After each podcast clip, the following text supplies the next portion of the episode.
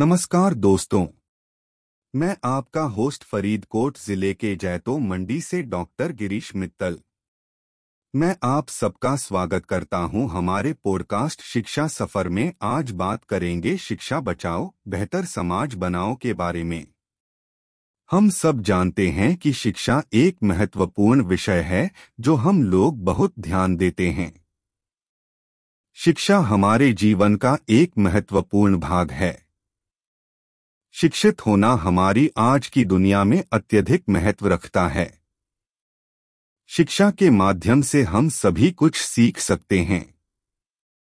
चाहे वह विज्ञान हो, गणित हो, खेल हो, विचार हो या कुछ अन्य।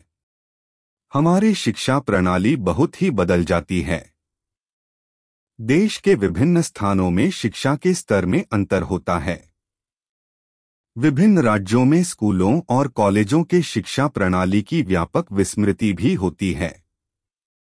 शिक्षा के सत्यापित तथ्यों के अनुसार, अधिकांश बच्चे निजी स्कूलों में पढ़ते हैं। लेकिन यह एक सम्मानित विषय नहीं है। विभिन्न कठपुतलियों में खेल खेल में यह दिखाते हुए कि निजी स्कूलों ने शिक्षा के मामले में सरकारी स्कूलों के महीने मैंदोस घटाकर दम तोड़ा है। नीचे स्तर पर बच्चों की तहलीकें आम